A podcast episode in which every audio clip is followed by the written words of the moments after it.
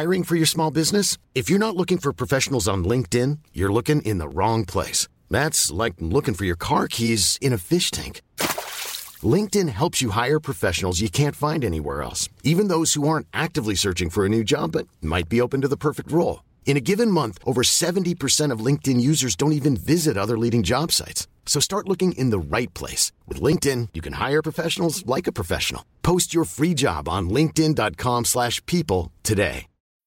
Millions of people have lost weight with personalized plans from Noom, like Evan, who can't stand salads and still lost 50 pounds. Salads generally for most people are the easy button, right?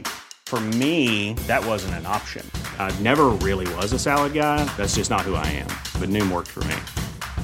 Get your personalized plan today at Noom.com. Real Noom user compensated to provide their story.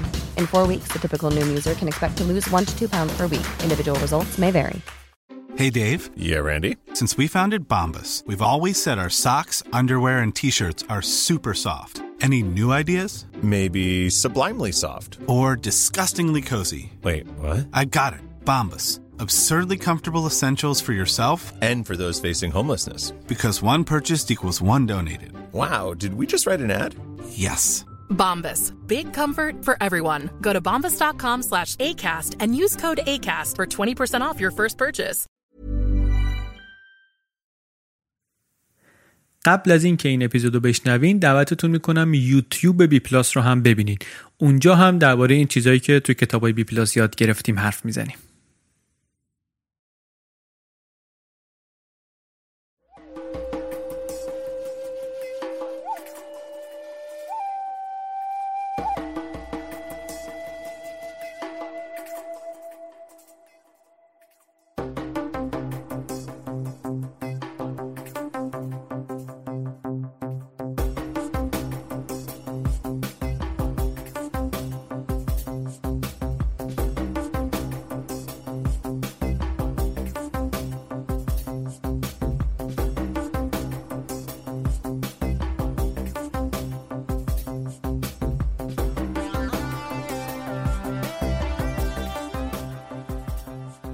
سلام.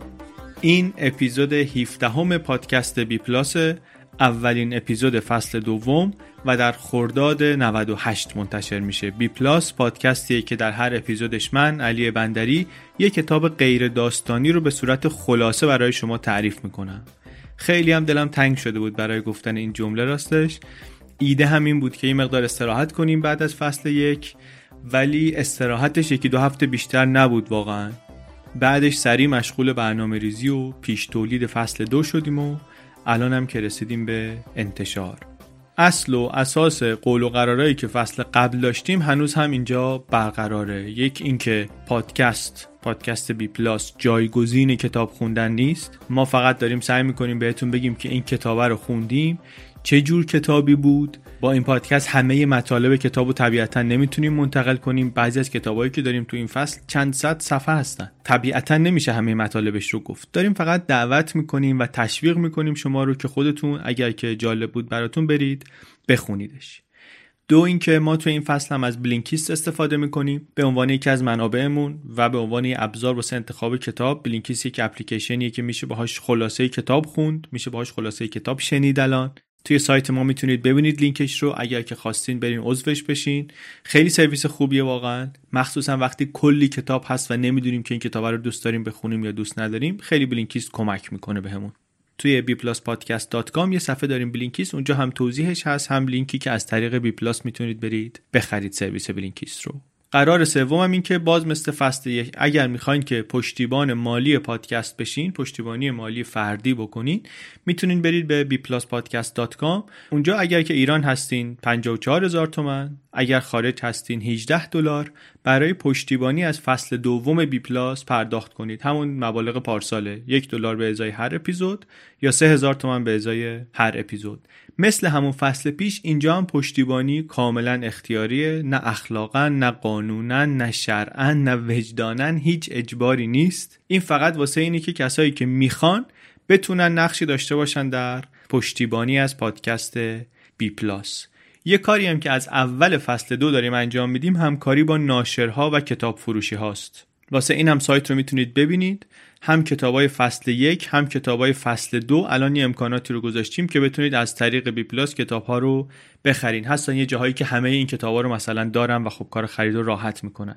توضیحاتش رو سر جاش میدیم، لینکش هم در توضیحات این اپیزود هست. تو خود سایت هم صفحه از کجا بخریم رو که ببینید میتونید متوجه بشید که چی به چیه. کم کم هم که میریم جلوتر کتاب‌ها رو اونجا اضافه میکنیم که لیست اونجا هم کامل بشه.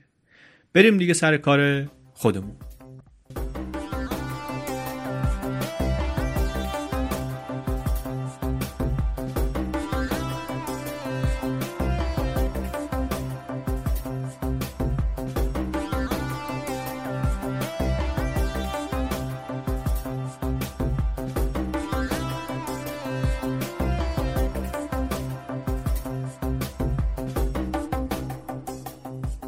کتابی رو که در این اپیزود تعریف میکنیم خلاصش و اسمش هست فریکانومیکس.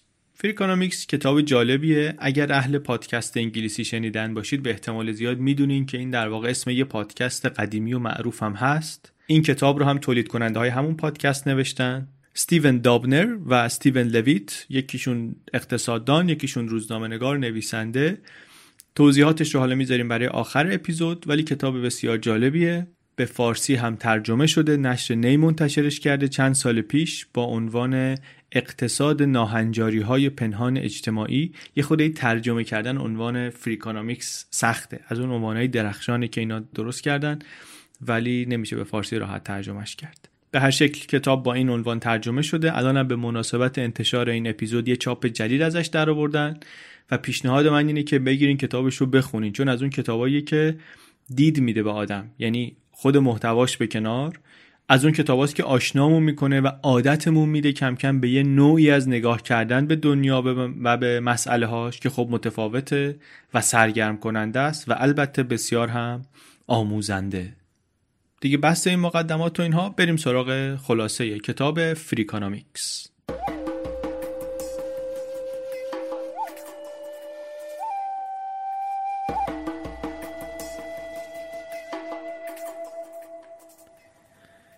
این کتاب فریکانومیکس برخلاف بیشتر کتاب‌های دیگری که توی بی پلاس معرفیشون کردیم و درباره‌شون حرف زدیم یک تم ثابت نداره.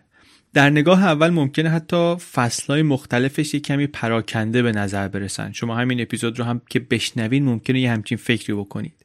ولی دقیق‌تر اگر که بشیم، مخصوصاً اگر به جز کتاب با آدمای پشتش و مخصوصاً با پادکست فوق‌العاده‌شون، پادکست معروف و محبوبی که چندین ساله دارن و همین نام فریکانومیکس تولید میکنن و اداره میکنن آشنا باشیم، اونا رو یه خورده گوش بدیم، متوجه میشیم که اینا چیان و چی کار دارن میکنن. تم کار ثابته.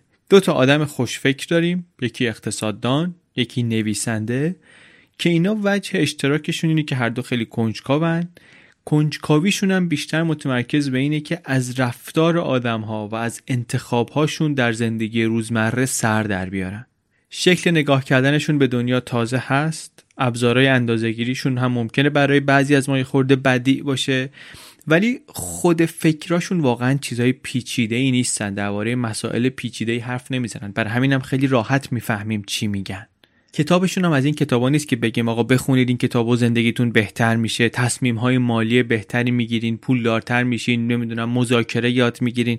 از جنس اینجور کتابا نیست. ممکنه البته کمک کنه مثلا کتاب بیمه یه خورده بهتری بتونی بخری یا معامله بهتری بتونی با بنگاهی مثلا بکنی، ولی ارزش اصلیش اینا نیست. چیزی که بعد خوندن این کتاب گیرمون میاد، اگه درست بخونیم درست درکش کنیم، این احتمالاً که یه خورده شکاکانه تر نگاه میکنیم به چیزایی که همه انگار قبولشون کردن. یه خورده اطلاعاتی رو که در دسترسمونه دقیق تر میشیم توش. روی یه پایه‌ای هم میان نویسنده ها این کار رو میکنن، یعنی اول اصلا میان این پایه رو میچینن، بعد دونه دونه دونه قصه میگن، آخر کتاب میگن ببینیم در خلال این قصه هایی که گفتیم این 3-4 تا چیزو بهتون سعی کردیم که یاد بدیم یا بهتون منتقل کنیم. بیشتر ولی سوال کردن رو، پرسش کردن رو یاد میگیریم توی این کتاب. قبل از این که بریم توی اون پایه ها و توی خود بحث کتاب، اول ببینیم حرف اساسیش چیه، اصل مغز حرفش چیه. کتاب پر از قصه است. حالا چند تاشو من میگم، امیدوارم که جالب باشه. چند تا قصه شو در واقع من انتخاب کردم که این قصه ها رو یه خورده به شما بگم توی این پادکست، برای اینکه حال هوای کتاب دستتون بیاد.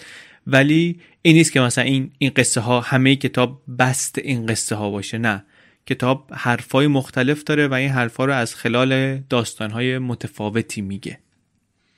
بگذاریم، گفتیم می‌خوایم بریم ببینیم که مغز کتاب چیه. اگه بخوای در یه جمله بگی چی میگه کتاب؟ کتاب داره میگه که آقا این conventional wisdom، این درک عمومی که ما داریم، این چیزایی که خیلیامون خیلی وقتا پذیرفتیم در مورد پدیده‌های مختلف، در مورد چیزهای متفاوت، اینا خیلی وقتا اصلا غلطه. اصلا دنیا اینطوری که ما فکر میکنیم کار نمیکنه. میگن نویسنده ها که ما یه ایده‌ای داریم از این دنیا، از مکانیزم هایی که پشتش دارن کار میکنن، و این ایده ما عموما بر اساس اخلاقه. فکر میکنیم که باید اینطوری باشه، اون وقت تصور میکنیم پس حتما اینطوری هم هست. اینا میگن که نه، اگر که میخوای بدونی واقعا چی به چیه، باید بری سراغ اقتصاددانا. اونان که بهتر از هر کسی میتونن بفهمن انگیزه آدما از کاری که دارن میکنن چیه. اما میگه برای اینکه ببینید آدما دوست دارن دنیا چطور باشه، برین از علمای اخلاق سوال کنین. ولی اگه میخوای ببینی واقعا چطوری هست دنیا، باید بری با اقتصاددانا حرف بزنی. یک الگوی تکرار شونده هم توی کتاب اینه که بیان ببینن این رویدادها و روندها آیا اونطوری که متخصصین امر پیش بینی میکردن پیش رفتن یا نه. این فلان قصه اینطور بود، متخصصین، دانشمندان، کارشناسان میگفتن اینطور میشه یا میگفتن به این دلیله. حالا بیایم ببینیم واقعا اونطور شد یا نه، حالا بیایم ببینیم واقعا به اون دلیل بود یا نه. اگه نبود یه خورده بریم شخم بزنیم ببینیم چرا. شاید یه درسی یاد گرفتیم، دفعه دیگه همچین سوالی اگه اومد جلومون یه خورده‌ای جواب درست درمونتری بهش دادیم. بعد لای همین قصه هایی که شما میشنوی با عدد و رقم یاد میگیری که اوضاع همیشه اونطوری نیست که اولش به نظر میرسه. یه مثال معروفی که قصهشو میگه مربوط میشه به جرائم، جرم و جنایت در آمریکا، فراگیریش. در دهه 90 چنان زیاد شده بود جرم و جنایت که همه اهل فن نگران شده بودن در آمریکا. جامعه هم وحشت کرده بود.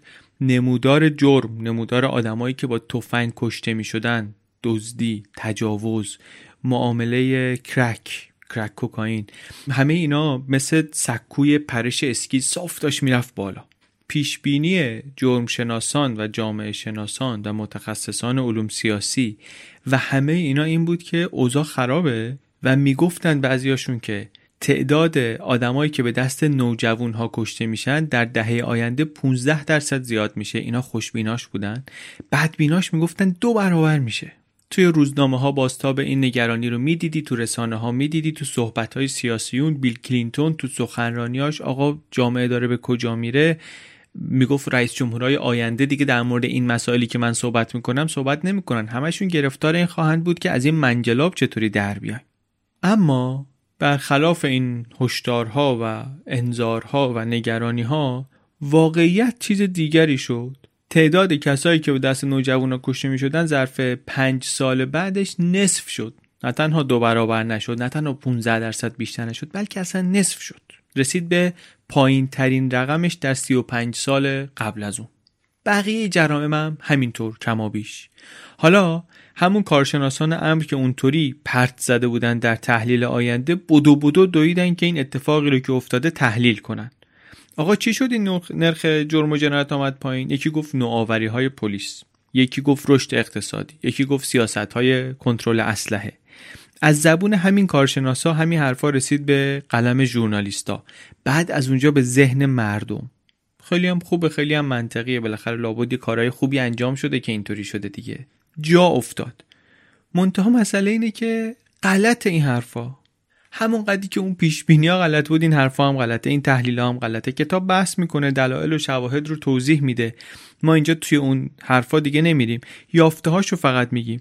یافته این بود که آقا بزرگترین نقش رو در کاهش جرم و جنایت در آمریکا قانونی شدن سقط جنین داشت. قانونی شدن سقط جنین. حالا سقط جنین که دهه 90 قانونی نشد که 1973 قانونی شد. ربطش چیه؟ ربطش اینه که بچه‌ای که در محیط نامناسب، در خانواده نامناسب، در شرایط بد به دنیا میاد و بزرگ میشه، احتمالش خیلی بیشتره که خلاف از آب در بیاد جرم و جنایت بکنه. اون مادرهایی که میلیون‌ها مادری که قانونی شدن سقط جنین بهشون اجازه داد که سقط کنن بچهشون رو، اینا کسانی بودن که معتاد بودن، خیلیاشون الکلی بودن، نوجوان بودن، ازدواج نکرده بودن. اینا اگر بچهشون به دنیا می آمد شانسش برای خلافکار شدن از میانگین بالاتر بود. بقیه زنایی که وضعشون بهتر بود قبلش هم که غیر قانونی بود به هر حال دسترسی داشتن، کم یا زیاد یا گرون یا ارزون دسترسی پیدا میکردن به سقط جنین اگر میخواستن. اما به این زنها این قانونه بود که این امکان رو داد. واسه همین این قانونی که در 73 وضع شد، در واقع در 73 سراسری شد، جلوی تولد کلی خلافکار و مجرم بالقوه رو گرفت. به همین سادگی. واسه همین در دهه 90 که سنی بود که اینا باید میشدن، همون خلافکارایی که اون متخصصین چشم انتظارشون بودن نیومدن، نبودن، به دنیا نیومده بودن اصلا. ما اگه میخواستیم به حرفای متخصصین امر اعتماد کنیم و بپذیریم حرفای اونا رو، باید میرفتیم از نوآوری‌های پلیس تشکر میکردیم، از سیاست‌های کنترل اسلحه، از رشد اقتصادی که خیلی‌ها کردن این کارا رو. البته از این نمد کلاهی واسه خیلی‌ها درست شد، خیلی‌ها اعتبار گرفتن از این قضیه به ناحق. توی اپیزود نقطه عطف در فصل 1 بی پلاس قصه اینو گفتیم که بعضی از آدمایی چطوری تحلیل کردن این رو، ولی اصل قصه اینه که آقا ربطی به این چیزا نداشت. اصلا خلافکارایی که قرار بود این خلافایی رو بکنن که شما منتظرش بودی به دنیا نیومدن، به خاطر اینکه 20 سال پیش قانون چنینی گذرانده شده بود. یا یه داستان دیگه، یه حرف خیلی تکرار شده و پذیرفته شده ای اینه که با پول میشه انتخابات رو خرید. البته صحبت آمریکاست دیگه، حواسمون هست. آمارم نشون میده که معمولا هر کی بیشتر خرج میکنه، هر کی در تبلیغات انتخاباتی بیشتر خرج میکنه، آخرش انتخاباتو میبره. در نگاه اول نگاه میکنی و بله، آمار و سابقه و تاریخچه و خیلی هم منطقی و حرف درستی. همونطور که تشکر کردن از رشد اقتصادی برای کم شدن نرخ جنایت در دهه 90 کار منطقی و درستیه. اما اینجا هم باز دوباره با یه خطای منطقی مواجه هستیم. این خطا رو توی اپیزودهای قبلی باز حرفشو زدیم، مخصوصا توی اپیزود اثر حاله‌ای. اشتباه گرفتن کورولیشن با کازیشن. همین که دوتا چیزی رو که با هم ربط دارن به اشتباه فکر کنی یکی مسبب دیگریه. همبستگی رو قاطی کنی با علیت، تسبیب ما یقارن. دوتا متغیر داریم، مثلا هوا سرده، بیرونم برف میاد. اینا چند تا رابطه میتونن با هم داشته باشن دیگه.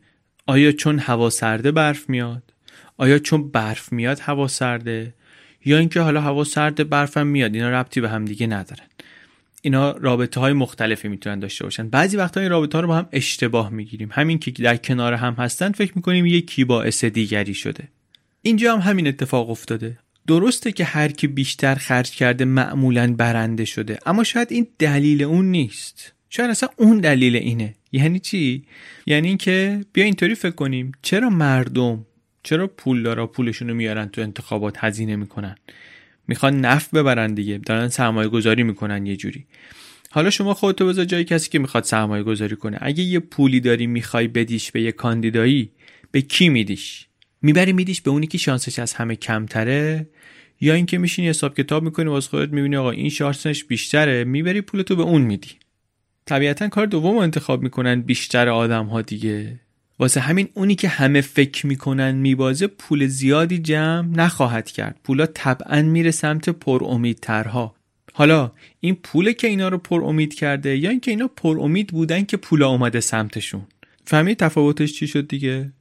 حالا عمیق‌تر میشه کتاب توی این عددها و چیزهای جالبتری هم پیدا میکنه. دعوت میکنم که برید ببینید خودتون. حتی درباره کل پولی که خرج انتخابات میشه تو آمریکا خیلی میشنویم که آقا انتخابات همش شده پول، این همه پول هزینه میشه برای کمپین‌ها و تبلیغات و اینا. آمدن نویسنده‌ها جمع زدن همه هزینه‌های یک دور کمپین ریاست جمهوری و مجلس نمایندگان و سنا و همه رو جمع زدن، دیدن میشه $1 میلیارد. $1 میلیارد خیلی پوله، خیلی عدد بزرگیه، ولی وقتی بذاریش کنار عددهای دیگه میبینی خیلی هم خبری نیست. این همون رقمیه که مثلا آمریکایی‌ها در سال خرج آدامس میکنن. یعنی آره عدد بزرگیه، ولی خب در مقیاس وقتی که میذاری همچین عدد عجیب غریبی هم نیست. فکر کنم یه خورده دستمون آمد با چه جور کتابی طرفیم دیگه. کتاب خیلی از این قصه حکایت‌ها داره ولی عملاً درباره هیچ کدوم این داستانا نیست. اصل کار کتاب این نیست که این خاطره ها رو تعریف کنه، یه دونه کیس اینجا بگه یه کیس اونجا بگه. اصل کارش اینه که دستمون رو بگیره، یادمون بده که چطوری از این چیزایی که دور و برمون میبینیم، تو اخبار میخونیم، این ور اون ور میشنویم، یکی دو تا پرده بزنیم کنار، یه خورده عمیق‌تر بشیم، بتونیم بریم پشتشون رو ببینیم. نه اینکه بریم دستای پشت پرده رو ببینیم، همین عددا رو دقیق‌تر بشیم توش، شاید بتونیم بهتر سر در بیاریم چی به چی، همون فکر اولی که به ذهنمون آمد رو نپذیریم. خیلی سوال میبینیم توی کتاب و خیلی وقتا جوابایی که نویسنده ها براش دارن، یعنی بهش میرسن در آخر، دست ما رو میگیرن میرسوننمون به اون جوابا، در نگاه اول جواب عجیبیه. مثلا اینکه قانونی شدن سقط جنین در 1973 باعث کاهش جرم و جنایت شد در دهه 90. ولی بعد که توضیح میدن و بعد که فکر میکنی میبینی که خیلی منطقیه دیگه، خیلی طبیعی، اصلا چرا تا حالا غیر از این فکر میکردیم. این هنر عجیبیه که کتاب داره که مطلب رو یه طوری توضیح میده که بعدش میگه البته کاملا هم طبیعی. واقعا از این نظر هم کتاب جالبه، هم سبک این آدم و کلا این سبک فریکانامیکس سبک خیلی جالب و آموزندهیه. بریم سراغ ایده های اصلی که گفتیم که کتاب بر اساس اونها بنا شده.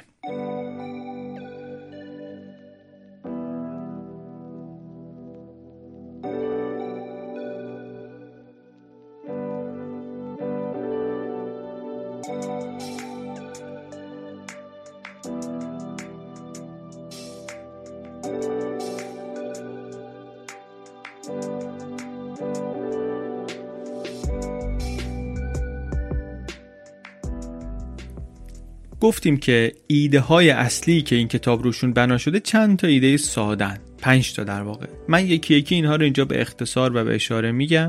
بعد بعضیاشون رو زودتر در موردش حرف زدیم، بعضیا رو بعداً حرف میزنیم، بعضیا رو هم دیگه نمیرسیم تو این پادکست بگیم، ارجاع میدیم به خود کتاب.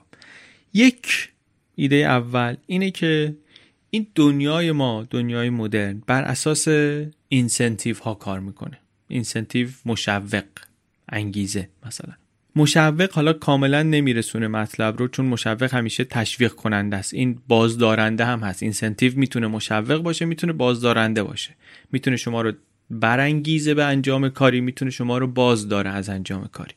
جفتش اینا میشه اینسنتیو.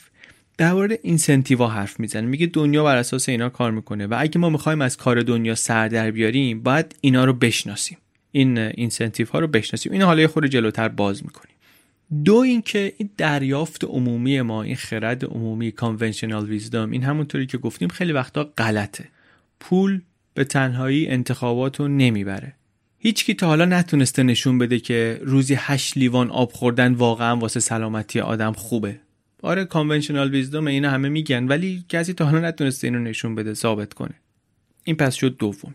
اولیش پس چی بود؟ اولیش این بود که دنیا بر اساس این انگیزه ها و مشوق ها و اینسنتیو ها کار میکنه. دو این بود که کانونشنال ویزدم خیلی وقتا غلطه. 3 این که تغییرات بزرگ، تغییرات دراماتیک خیلی وقتا دلایل ظریف و نامحسوسی دارن که واسه این که پیداشون کنیم باید یه خورده بریم دورتر رو نگاه کنیم.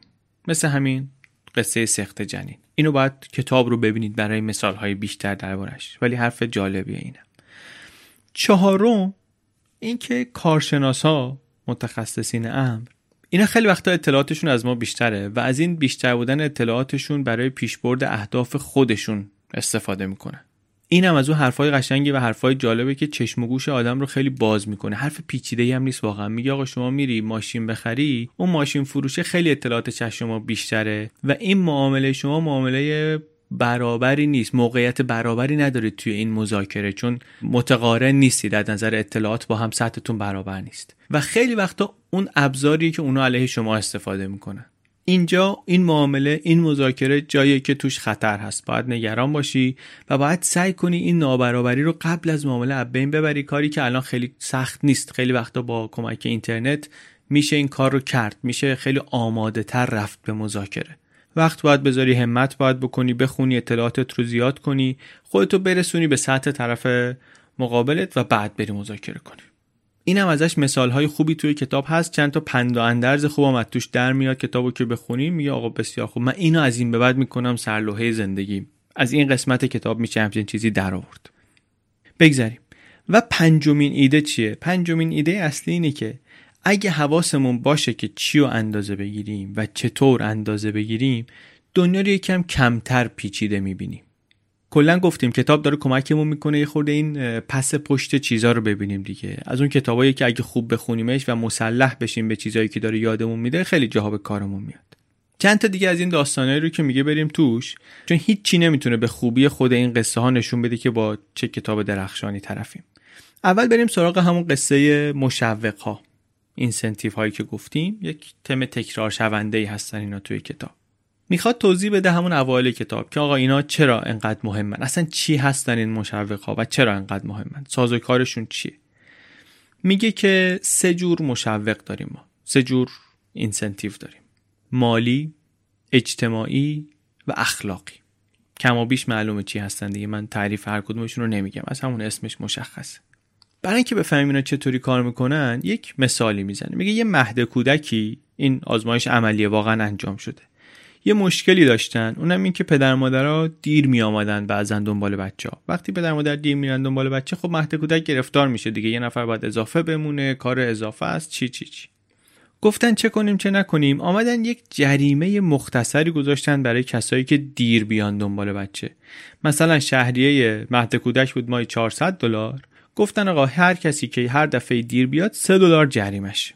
بعد یک مدت این طرحو پیاده کردن، بعدش آمدن بررسی کنن ببینن که خب چه نتیجه‌ای گرفتی. نگاه که کردن فکر میکنه چی شده بود؟ تأخیرات کم که نشده بود، هیچ زیادم شده بود. اگه مثلا قبلا ماهی کلا 10 تا تأخیر داشتن، حالا 20 خورده‌ای تأخیر شده بود. چرا فکر میکنی همچی شد؟ اینو نویسنده ها میان با کمک ابزارهای علم اقتصاد، ادبیات اقتصادی که به قول خودشون یعنی همین انگیزه ها، پیدا کردن انگیزه ها، شناساییشون و بازی کردن باهاشون، سعی میکنن توضیح بدن که بفهمیم چی به چیه. گفتیم مشوق چیه؟ اینسنتیو چیه؟ اون چیزیه که یا هولمون میده که کارهای خوب بیشتری بکنیم، یا جلومونو میگیره که کارهای بد کمتری بکنیم.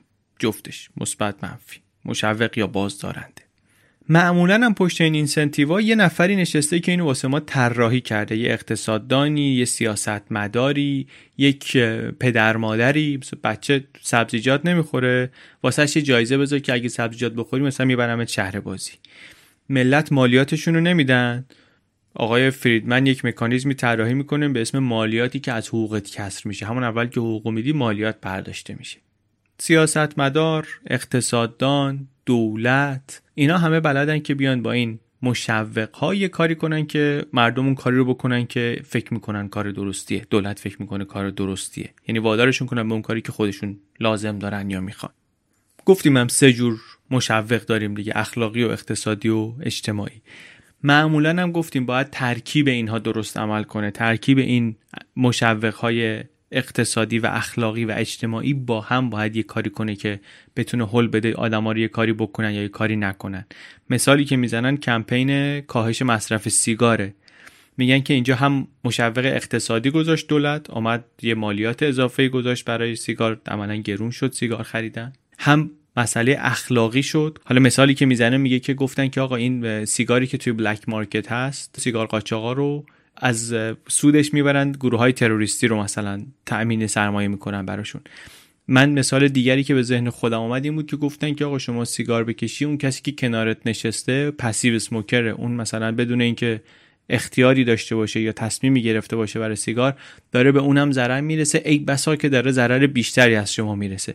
خب اینو خیلی از آدمایی که اخلاقی فکر میکردن این براشون یه مانعی ایجاد کرد که آقا من کاری که دارم میکنم ممکنه که خودم مختار باشم، واسه خودم تصمیم بگیرم، ولی واسه دیگران چی، این کار ممکنه خیلی کار بدی باشه. و مسئله اجتماعی هم بود، توی کافه ها ممنوع کردن، توی رستوران ها ممنوع کردن. کم کم ترکیب این سه تا بازدارنده با هم باعث شد کمتر بشه. در یک نگاه کلی تاریخی هم اگه که نگاه کنیم، کلا این بازدارنده ها کمابیش خوب عمل کردن دیگه. یک جدولی داره کتاب، مثلا درباره قتل نفس، درباره آدمکشی، آمار و گزارش یه سری کشورهای اروپایی رو از قرن 13 و 14 تا نیمه دوم قرن 20 همه رو لیست کرده، مقایسه میکنه و پیشرفت واقعا چشمگیره. حالا آمار قتل که میگیم کشته شدگان در جنگ رو شامل نمیشه، ولی پیشرفت چشمگیره. معلوم آقا بالاخره جامعه یک سری مکانیزمایی تعبیه کرده که ملت همدیگه رو نکشن و داره کار میکنه. آدما دارن کمتر همدیگه رو میکشن. یه خورده آشنا شدیم با این انواع مشوق‌ها و بازدارنده‌ها. حالا برگردیم سراغ اون قصه مهد کودکه. گفتیم اونجا جریمه $3 جواب نداد. چرا جواب نداد؟ چرا باعث نشد که آدمای کمتری دیر بیان دنبال بچه‌هاشون، بلکه بدتر کرد اوضاع رو، آدما بیشتر دیر آمدن؟ به خاطر اینکه اولا کوچیک بود، یعنی انگیزه کافی واسه خلاف کردن نمیداد به آدما. اما عامل مهمتر این بود که چون شما آمدی یک بازدارنده مالی اقتصادی گذاشتی، انگار اون مشوق اجتماعی و اخلاقی که وجود داشت برای زود آمدن رو جایگزین کردی با این. یعنی ملت میگن که خب دیر میام، خجالت نداره که دیر دارم میام، جریمه‌مو دارم میدم، سرمم بالاست. این کجا خودشونشون داد؟ اونجایی که حتی وقتی آمدن این جریمه $3 رو برداشتن، بازم تعداد تأخیرها کم نشد، برنگشت به اون حالت قبلی، همون بالا موند. چون شما این سیگنال رو داده بودی که آقا دیر اومدن شما $3 به ما فشار میاره. الان دیگه والدین اینطوری شده بود حالشون که دیر میام، چیه مگه دیر میام، $400 دارم شهریه میدم، معلومه دیر که من میام، مثلا شما $3 دردت میاد دیگه، اونم اشکال نداره. نه شرمی داشتن، نه خجالتی داشتن، نه مثلا استرس میگرفتن وقتی داشتن دیر میامدن. خیلی سربالا، طیب و طاهر، با وجدان آسوده دیر می آمدن و بچه‌هاشون رو برمی داشتن می بردن. این بازی با مشوقا خیلی چیز عجیب غریبیه. عواقب غیر قابل پیش بینی داره بعضی وقتا. داستان تی پارتی در بوستون رو قبلا شنیدیم توی اون تاریخ جهان در 6 لیوان و توی یه اپیزود دیگری. سرنوشت یه ملتی رو عوض کرد 2 پنی تعرفه ناحقی که روی چای گذاشتن، سرنوشت ملتی رو عوض کرد. سرنوشت دنیا رو شاید حتی بشه گفت. یا یه مثال جالب دیگری کتاب داره، حیفم میاد اینو نگم، یه مثال خوب دیگری از قاطی کردن این اینسنتیو ها، مشوق ها. این قصهش مربوط به اهداء خونه. یه جایی میگه اومدن گفتن که آقا هر کی خون بده بهش یه مبلغ مختصری میدیم، یه مشوق مالی گذاشتن. بعد دیدن که وحشتناک اومد پایین تعداد داوطلبان اهداء خون.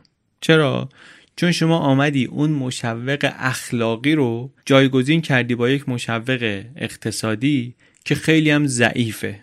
یعنی شما اگه میخوای همون اثری رو بگیری که مشوق اخلاقی داشت، خیلی باید پول بیشتری بذاری که اونو جبران کنه. ولی ملت مثلا میگن آره من کسی به خاطر پول نمیرفت خون بده که، ولی اگه میخوای به خاطر پول بری خب باید یه پول قابل قبولی باشه. باید $500 بذاری، باید $5000 بذاری مثلا واسه یه لیتر خون.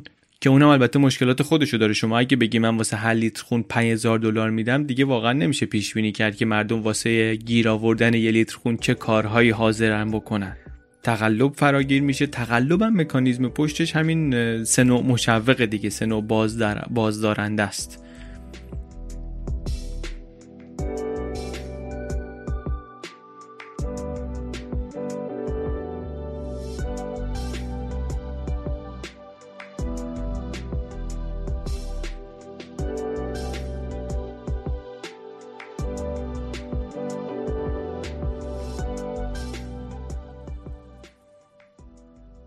خیلی چیزا رو میشه با فهمیدن عملکرد این بازدارنده ها و مشوق ها توضیح داد.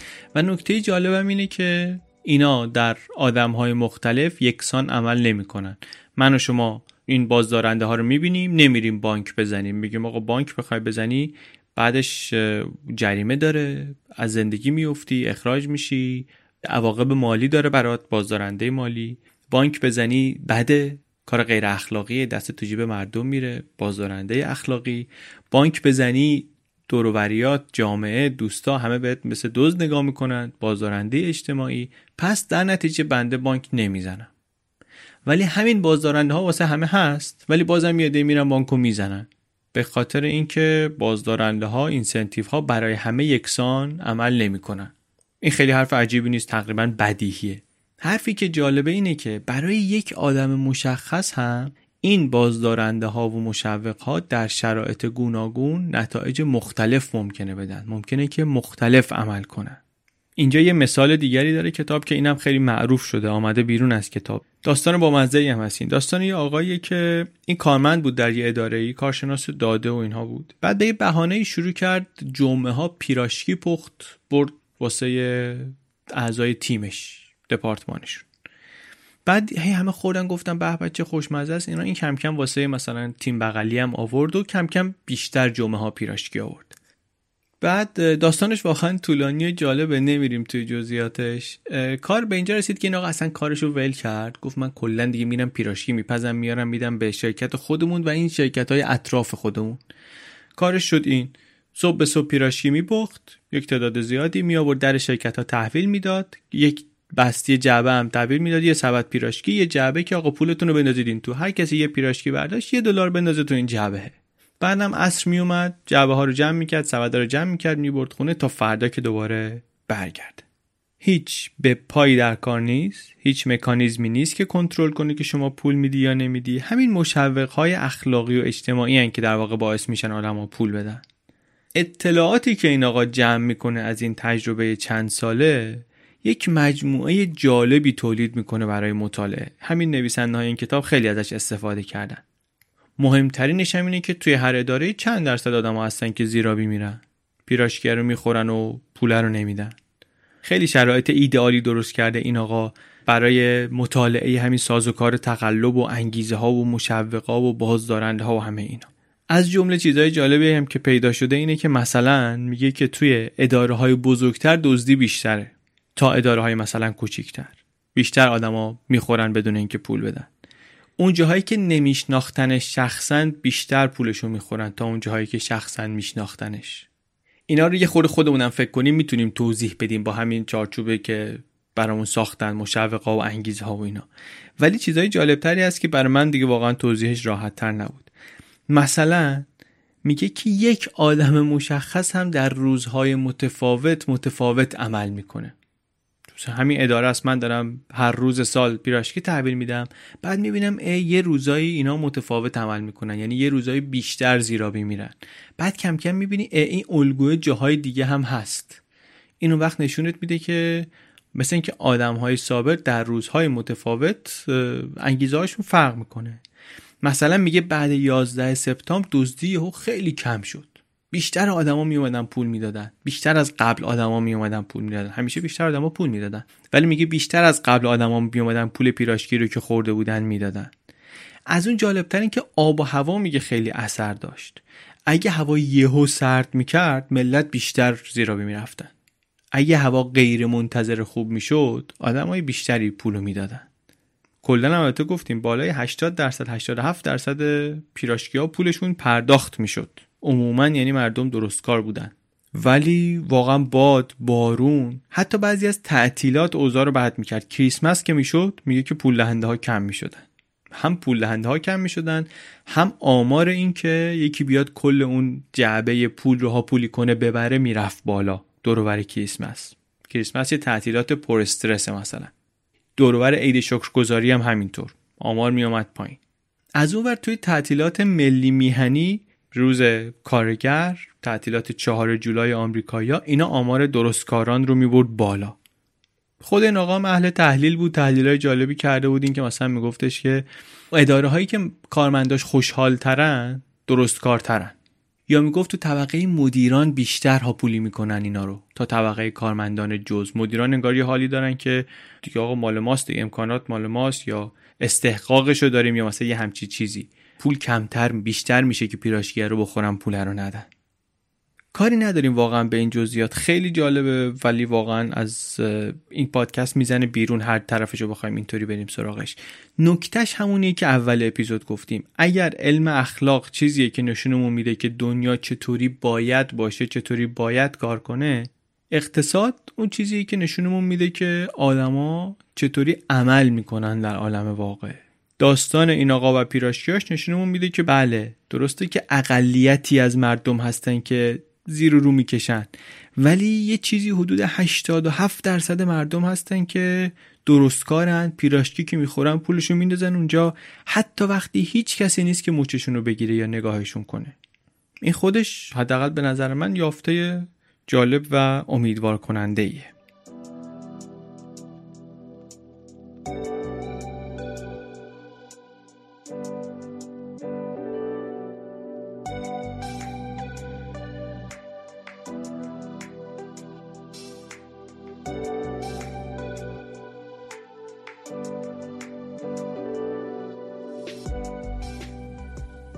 یک موضوع دیگری که کتاب میره توش و یه سری از باورهای اولیه عمومی که دربارش داریم رو قشنگ به چالش میکشه پرنتینگه.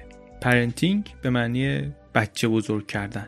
سوال محوری و یه مقدار تحریک کنندش هم اینه که آیا اصلا مهمه که چطوری بچه رو بزرگ میکنیم یا نه؟ اصلا اثری داره کارهای ما یا نه؟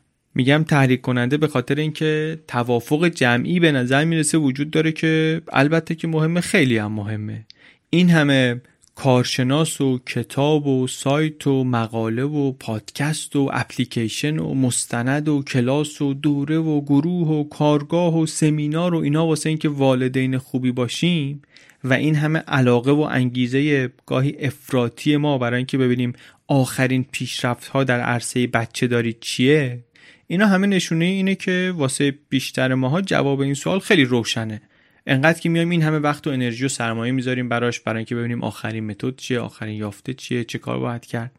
اما کتاب همونطوری که احتمالاً تا حالا دیگه دستمون آمده، سعی خواهد کرد که نگاه تازه‌ای بکنه به موضوع و نظر خیلی‌ها رو عوض میکنه. به نظرم این قابلیت رو داره که نظر خیلی‌ها رو عوض کنه درباره این قصه. حرفش هم اینه که میگه پرنتینگ یک زمانی به هنر نزدیک بود و الان تبدیل شده به یک چیز علمی و سرعت تغییرات نظرات کارشناسان انقدر توش بالاست که شما اگه یک کسی باشی که میخواد در جریان آخرین پیشرفت‌ها باشه، بچه‌شو بر اساس آخرین دستاوردها تربیت کنه، ساعت به ساعت باید واقعا مسائل رو دنبال کنی. امروز میگن شیر مادر مهمه، بهترینه، غیر قابل جایگزینیه، فردا میگن شیر مادر چندان هم مهم نیست. امروز میگن بچه رو باید به پشت بخوابونی، تاقباز، فردا میگن نه، بچه رو باید دمر خوابون. امروز میگن جیگر باید بدی بچه بخوره قویشه، فردا میگن جیگر نباید بدی که سمه. تناقضای این متخصصین پرنتینگ اینقدر زیاده که گاهی یه نفر با خودش هم متناقضه. اندرس هاشون رو که ببینی، واقعا منم دیدم اینطوری دیدم که هستین آدم حرفی میزنه، حتی نه اینکه تو کتابای مختلف اولی کتابش با آخری کتابش نمیخونه. بچه رو بذاریم تنها بخوابه یا بیاریم پیش خودمون؟ بچه گریه میکنه، یکی میگه تا یه رو بذارین گریه کنه، اگه دردی نداره باید گریه کنه، این روش مثلا دیولپمنتش. یکی میگه نه تا گریه کرد باید ورش داریم بهش آرامش بدیم. در واقع شما اگه آدمی باشی که بخوای به حرف اینا گوش کنی گیج میشی. این یه چیزی که من خودم هم تجربه کردم 3-4 سال پیش، هنوزم میبینم همشون هم چنان مطمئن حرف میزنن آدم میگه لابد همه حقیقت نزد ایشونه دیگه واقعا. بعدش هم یه کاری که میکنن اینه که سعی میکنن احساسات مخاطب رو هدف بگیرن. خیلی نمیان جنبه های مختلف مثلا این نصیحتی که دارن میکنن، این روششون رو بحث کنن. وارد بحث نمیشن اصلا، خیلی احساسات از این در وقتی بیاد تو استدلال از اون در میره بیرون دیگه. بین احساسات هم اونی که اینا از همه بیشتر بهش آویزون میشن و از همه بیشتر استفاده میکنن ازش ترسه. چون اگه یکی بتونه شما رو خوب بترسونه از یه چیزی، کنترل تو گرفته دست خودش. حالا چه از جنون گاوی، چه از سلاح‌های کشتار جمعی صدام، چه از مرگ نوزاد در نانو، هر کدوم اینا ترسوندن. اگه کسی بتونه ترس رو بکاره در وجود ما، واقعا بیشتر راهو رفته. دیگه بحث نمی‌کنیم باش، میپذیریم حرفشو، میگیم آقا ما باید از خودمون محافظت کنیم دیگه، این چیزی که ایشون میگه ترسناکه، حتی 1% هم اگه حرفش درست باشه ما باید مواظب باشیم. مخصوصاً والدین تازه کار، خوراک این استراتژی والدین تازه کارن. سایه ترس واقعا روی خیلی از تصمیماتی که ما به عنوان پدر و مادر میگیریم هست.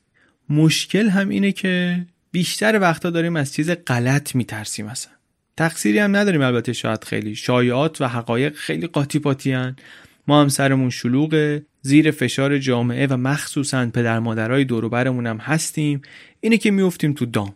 یه مثال میزنه کتاب درباره اینکه چطور نگران چیز غلط هستیم، از چیز غلط میترسیم. میگه فکر کن دو تا دختر داری، یکیشون داره میره خونه یه دوستش که باباش تو خونه تفنگ داره، یکی داره میره خونه یه دوستش که خونهشون استخر دارن.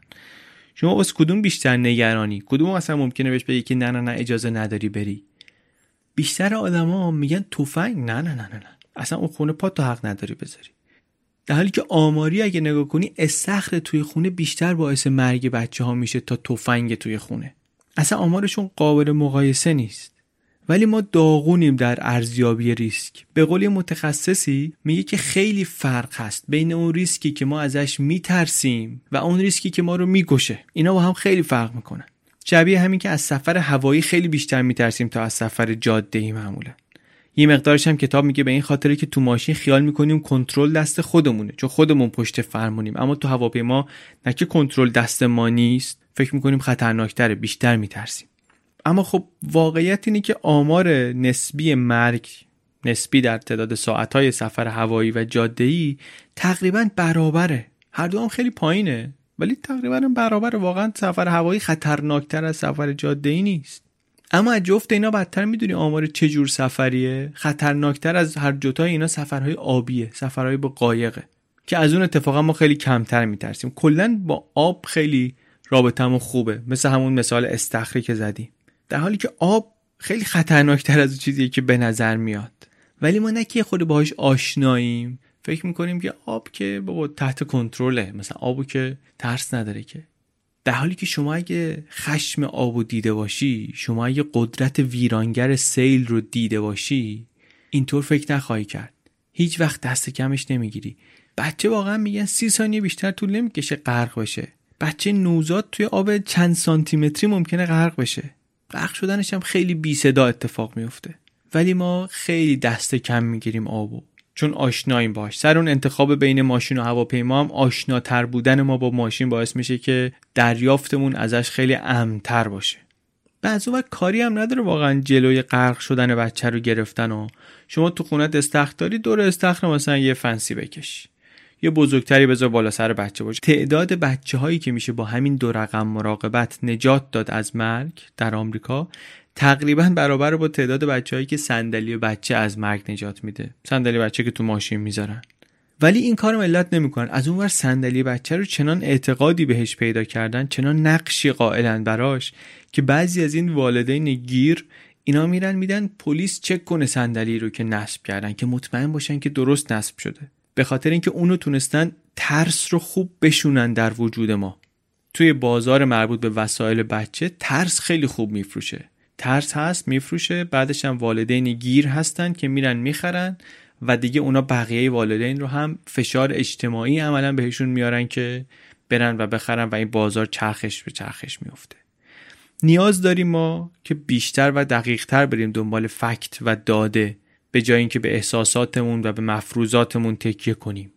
خیلی وقتا توی این سفری که میریم دنبال فکت و داده، حتی اگه نظرمون عوض هم نشه، چیزهایی که یاد میگیریم و روشی رو که بهش عادت میکنیم، خودمون و مغزمون رو بهش عادت میدیم، چیزی که به توسعه فردیمون در نهایت کمک زیادی خواهد کرد. اما دور نشیم از سوال اصلی. سوال اصلی این بود که آقا این پرنتینگ، بچه داری، این کلاً چقدر مهمه؟ تغییر بزرگی هم که در دهه‌های اخیر اتفاق افتاده به نظر میرسه همینجا بوده. از اصلاً مهم نیست رسیدیم به این توافق عمومی که خیلی مهمه. حالا می‌خوایم بریم دقیق‌تر ببینیم که چقدر مهمه و کجا مهمه و چرا مهمه. یه چیزی رو البته میدونیم، یه چیزی رو قطعاً میدونیم، اونم این که تربیت بد، پرنتینگ بد قطعاً نقش داره در عاقبت بد فرزند. بچه‌های ناخواسته‌ای که میان به شرایط نامناسب، احتمالش خیلی زیاده که سر از جای نامطلوب در بیارن.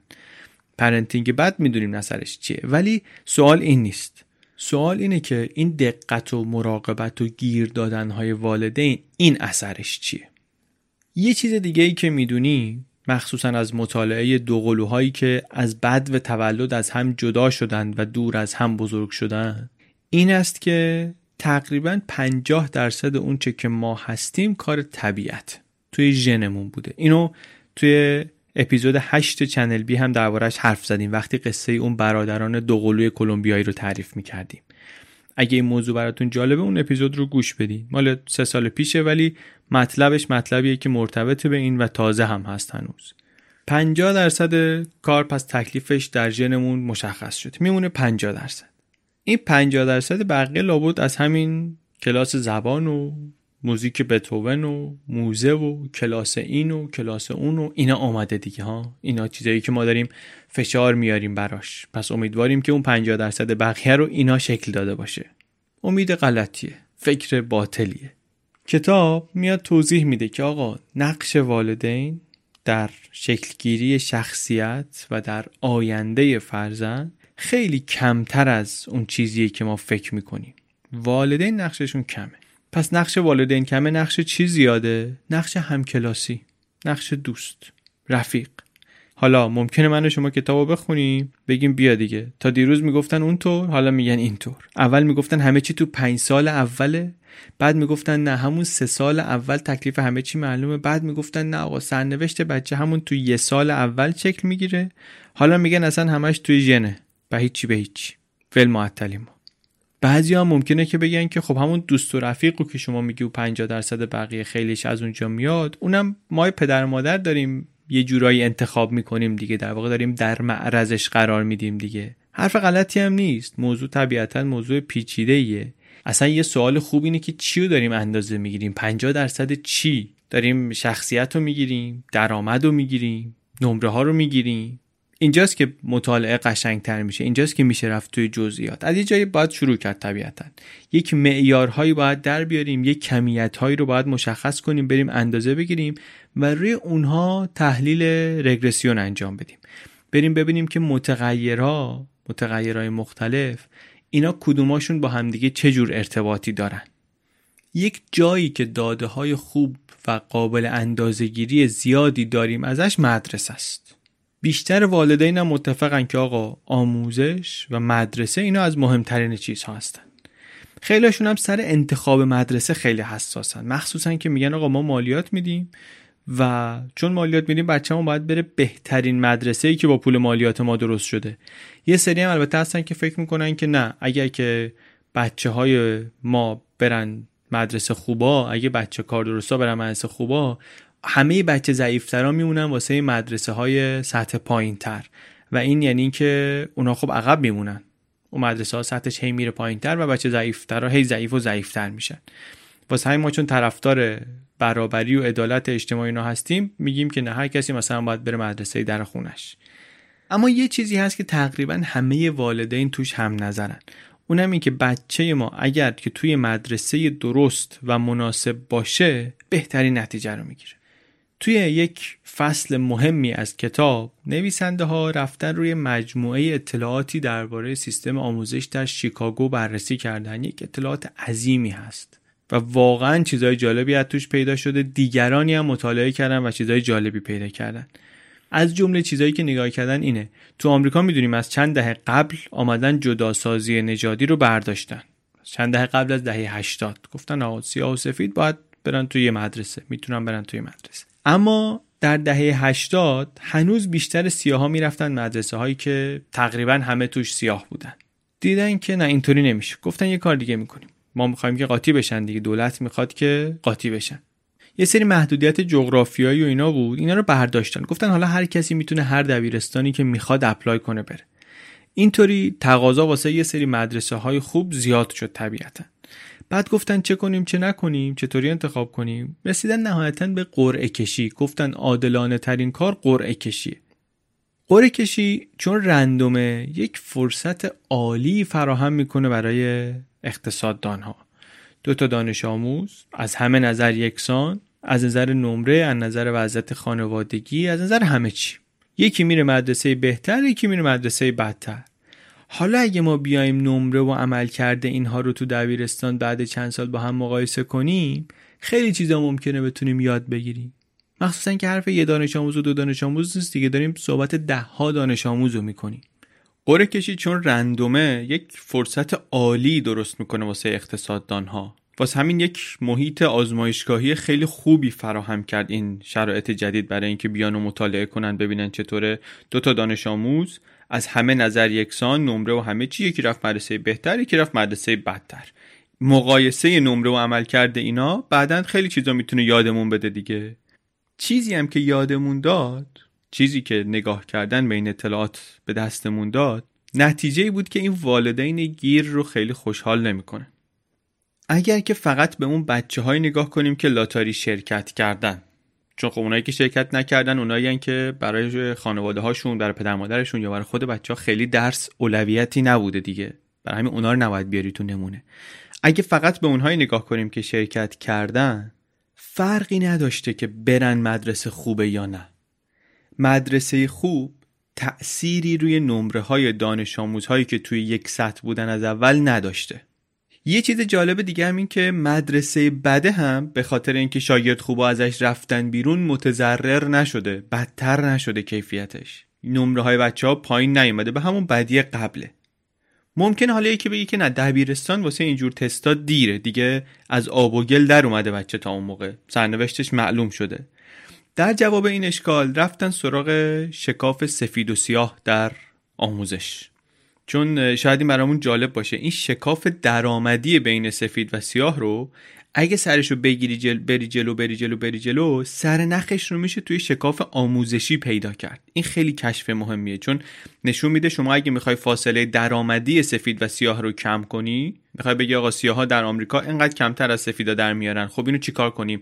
میتونی بری سیاستمداری باشی، لایحه بذاری از بالا، تو شرکت‌ها قانون کار فلان فلان فلان. ولی یافته این آزمایش اینه که آقا لازم نیست اصلا این کارا رو بکنی، شما برو توی آموزش این شکاف رو برطرف کن، بعدن این توی درآمد هم خودش شکاف کوچیک میشه. اندازه هم که درس بخونن، اندازه هم پول در میارن.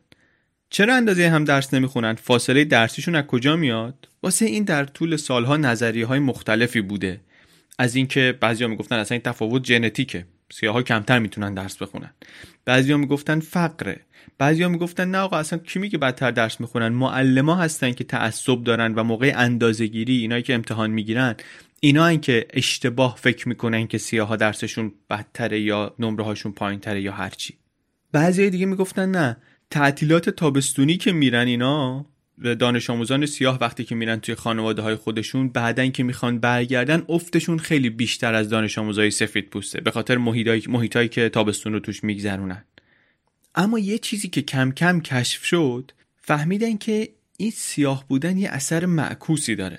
قصه اینه که دانش آموزای سیاه‌پوست میترسن از این که درس بخونن بعد بهشون بگن که او تو داری ادای سفیدا رو در میاری.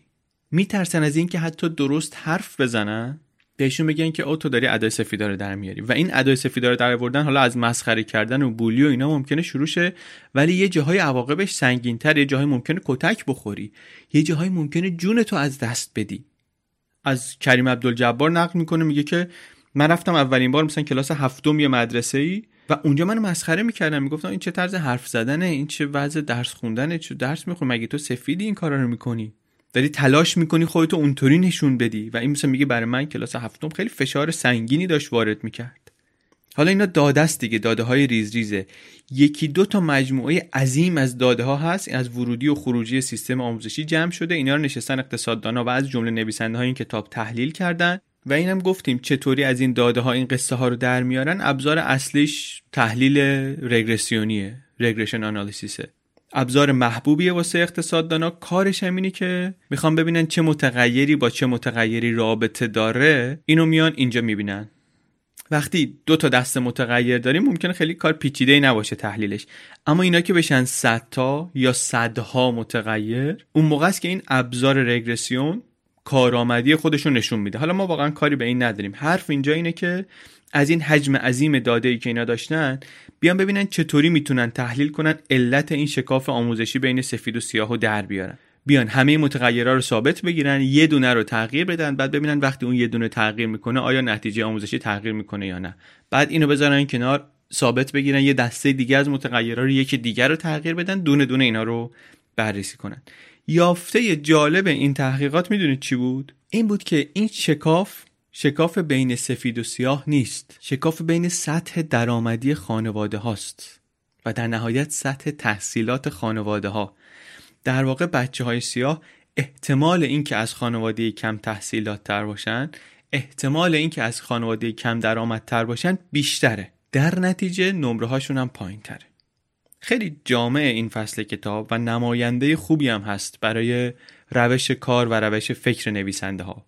اینجا من نه میخوام نه میتونم کل مطلبش رو بگم، ولی چند تا از متغیرهایی که اینا با هم بررسی کردن و نتایجی که از این بررسی همزمان استخراج کردن رو میگم. امیدوارم که همون قدری که واسه من جالب بود واسه شما هم باشه و تشویق بشین برین به سراغ خوندن خود کتابه.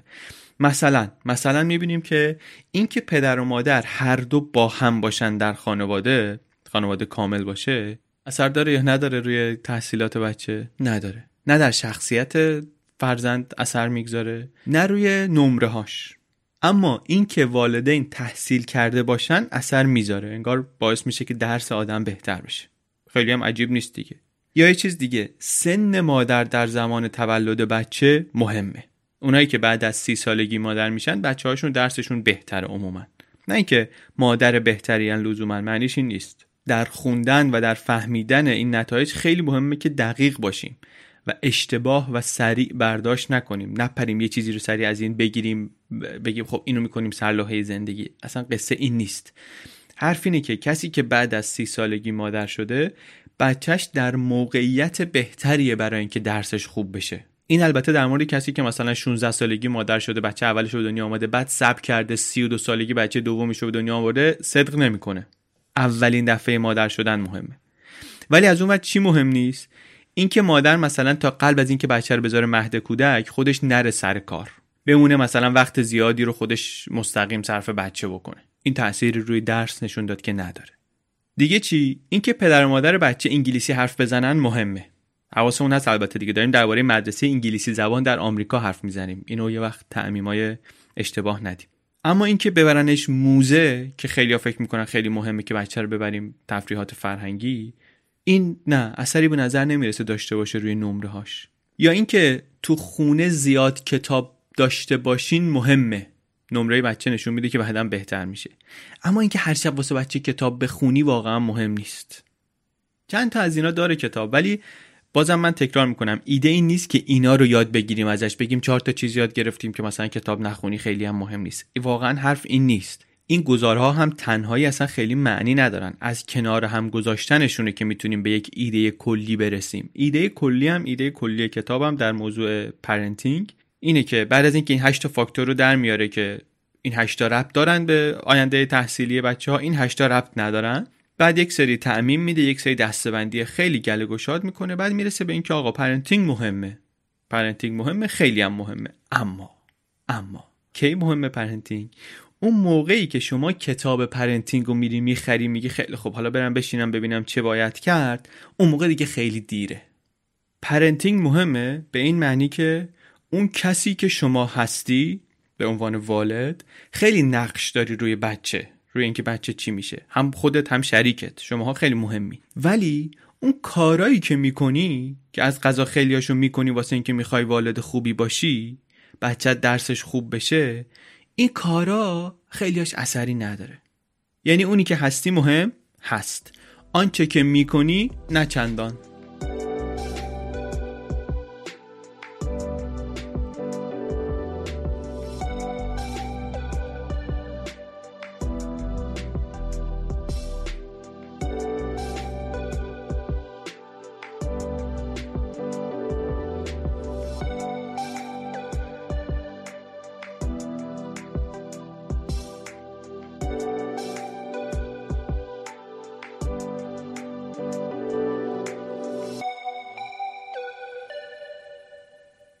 کتاب پره از مثال و از سوال و واقعا کتابی که خوندنش رو به هر کسی که کنجکاو باشه نسبت به جهان میشه توصیه کرد با خیال راحت. ردخور نداره که همچین آدمی این کتاب به دردش میخوره، کسی که مقدار کنجکاوی داره نسبت به جهان. به قول خود نویسنده ها میگن که معمول ترین نتیجه خوندن این کتاب اینه که آدم بعدش سوال بیشتر بپرسه، هم بیشتر بپرسه هم سوالای بهتری بپرسه. بیشتر سوالا ممکنه واقعا به جایی نرسن، اما همین که بفهمیم یه سری چیزایی که خیلی بهشون اهمیت میدیم در واقع اصلا مهم نیستن، مثلا این که بدونیم که والدین نقششون در چه چیزایی مهمه، در چه چیزایی اثری ندارن، این خب خیلی به درد میخوره. مثلا ما ممکنه بدونیم که والدین نقششون مهمه، ولی اینو ندونیم که اون جایی که این نقش مهمه، اثر والدین مهمه، بیشترش ما قبل از تولد بچه است. بعد از تولد که این همه خودمون رو درگیر باید و نباید میکنیم، اونقدر هم داریم اثر مهمی در تربیت فرزندمون، در تحصیلات فرزندمون نمیگذاریم. این کتاب 300 صفحه‌ای اگه بتونه این مطلب رو برامون جا بندازه یا حداقل ذهنمون رو نسبت بهش کمی باز کنه، کار خودشو کرده به نظرم. با یه همچین کتابی خلاصه سر و کار داریم، کتابی که قراره یه سری از چیزایی رو که زیاد بهش فکر نکردیم قبلا ولی در موردشون نظراتی داریم یه کمی انگولک کنه، یه کمی قلقلک بده، شاید نظراتمون کمی تغییر کنه.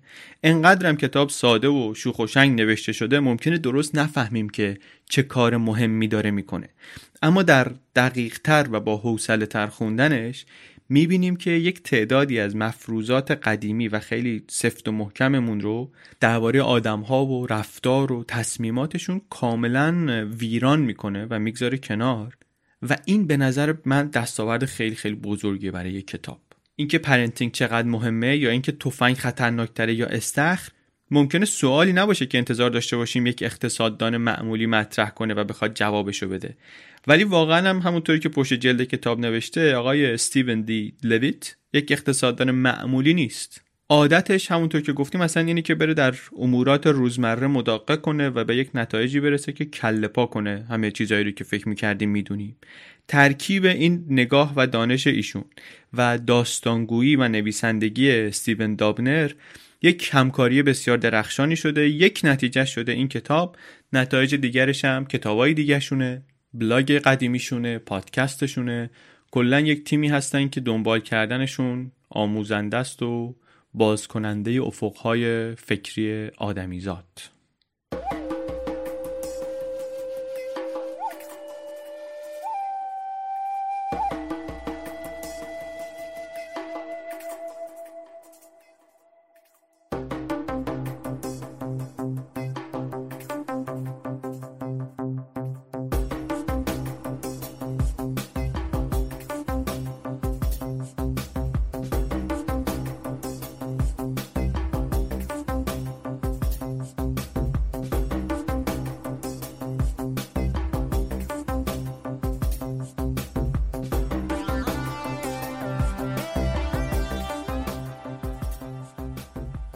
چیزی که شنیدین اپیزود 17 همه پادکست بی پلاس بود.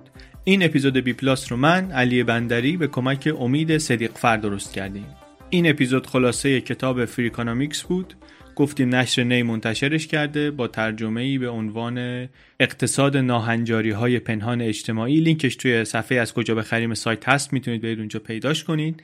همکاری این دوتا نویسنده هم اصلا داستان جالبی داره. اولش که قرار شد با هم کار کنن، یکیشون یه گزارشی درباره اون یکی بنویسه، خیلی از همدیگه حتی خوششون نیومده بود، ولی کار کردن و اون گزارشه در اومد و بعد چند تا گزارش دیگه و دیگه انقدر خوب جور شدن با هم که سالیان سال دارن با هم دیگه کار میکنن. بلاگ و چند تا مقاله و چند تا کتاب و پادکست و یه ارگانیزیشن و خیلی چیز مفیدی شده همکاریشون. خود پادکستشون رو هم من خیلی دوست دارم. واقعا یکی از دلایلی که این کتاب رو به عنوان اپیزود اول فصل 2 انتخاب کردیم این بود که فکر کردیم مناسبت هم داره، به دنیای پادکست و اینها هم مربوط میشه و از این نظر انتخاب مناسبیه برای شروع مثلا فصل 2 پادکست. ببینید کتاب رو، بی پلاس رو هم به همه اونایی که دوست دارن چیز یاد بگیرن و یکم بیشتر و بهتر از دنیا سر در بیارن و دنیاشون رو بزرگتر کنن معرفی کنین، پیشنهاد کنین، کمکشون کنین که اپ پادکست نصب کنن. اگر که سخته براشون نصب کنین، برسونید خلاصه پادکست رو به دستشون. یه مقداری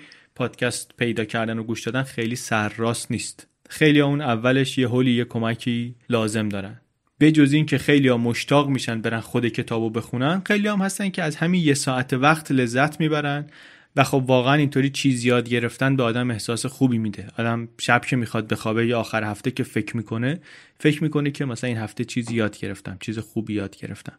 من چند وقت پیش رفته بودم یه مغازه‌ای، بعد آقای مغازه‌دار چند تا کتاب دست من دید، گفت خوش به حالت، مثلا وقت میکنی کتاب بخونی. منم اتفاقا کتابا رو واسه خوندن خودم نگرفته بودم، کتابا هدیه بود برای دیگران گرفته بودم.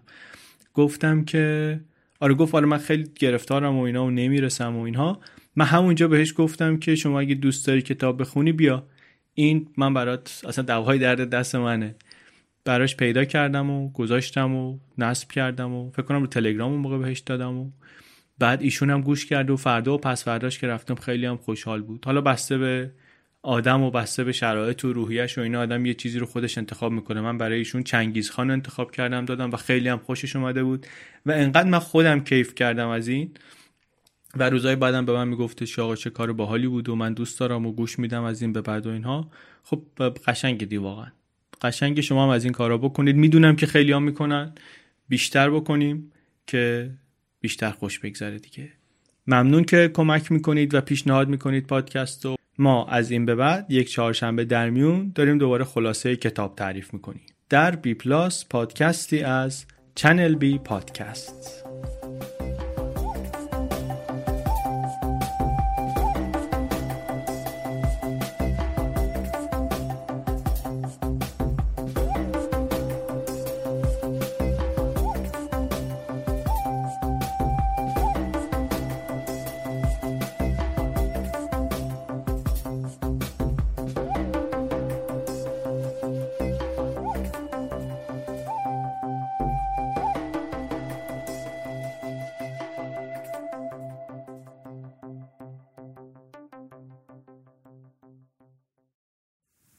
امیدوارم که این اپیزودو پسندیده باشین. همونطوری که اول اپیزود هم گفتم ما یوتیوب بی پلاس رو هم فعالتر کردیم. یعنی من دیدم که یک کتابایی رو که توی پادکست کار کردیم من دوست دارم یا لازم دارم که دوباره برم سراغشون یا با یه سوال مشخص‌تری یه جای کتاب رو میخوام دوباره بخونم ازش کمک بگیرم. بعد گفتم که بیام چیزایی رو که اینطوری پیدا میکنم مرتب بگم در یه ویدیوهای کوتاه 10 دقیقه‌ای بذارم در یوتیوب بی پلاس. مطمئنم که به درد کسان دیگری هم خواهد خورد. اینطوری ما اونجا در یوتیوب هم میتونیم با هم این کنجکاوی ها رو ادامه بدیم و کنار هم یاد بگیریم. پادکست بی پلاس رو در یوتیوب سرچ کنید و عضو کانال ما در یوتیوب هم بشید. مرسی. Imagine the softest sheets you've ever felt. Now imagine them getting even softer over time. That's what you'll feel with Bowl & Branch's organic cotton sheets. In a recent customer survey, 96% replied that Bowl & Branch sheets get softer with every wash. Start getting your best night's sleep in these sheets that get softer and softer for years to come. Try their sheets with a 30-night guarantee. Plus, get 15% off your first order at bowlandbranch.com. Code BUTTERY. Exclusions apply. See site for details.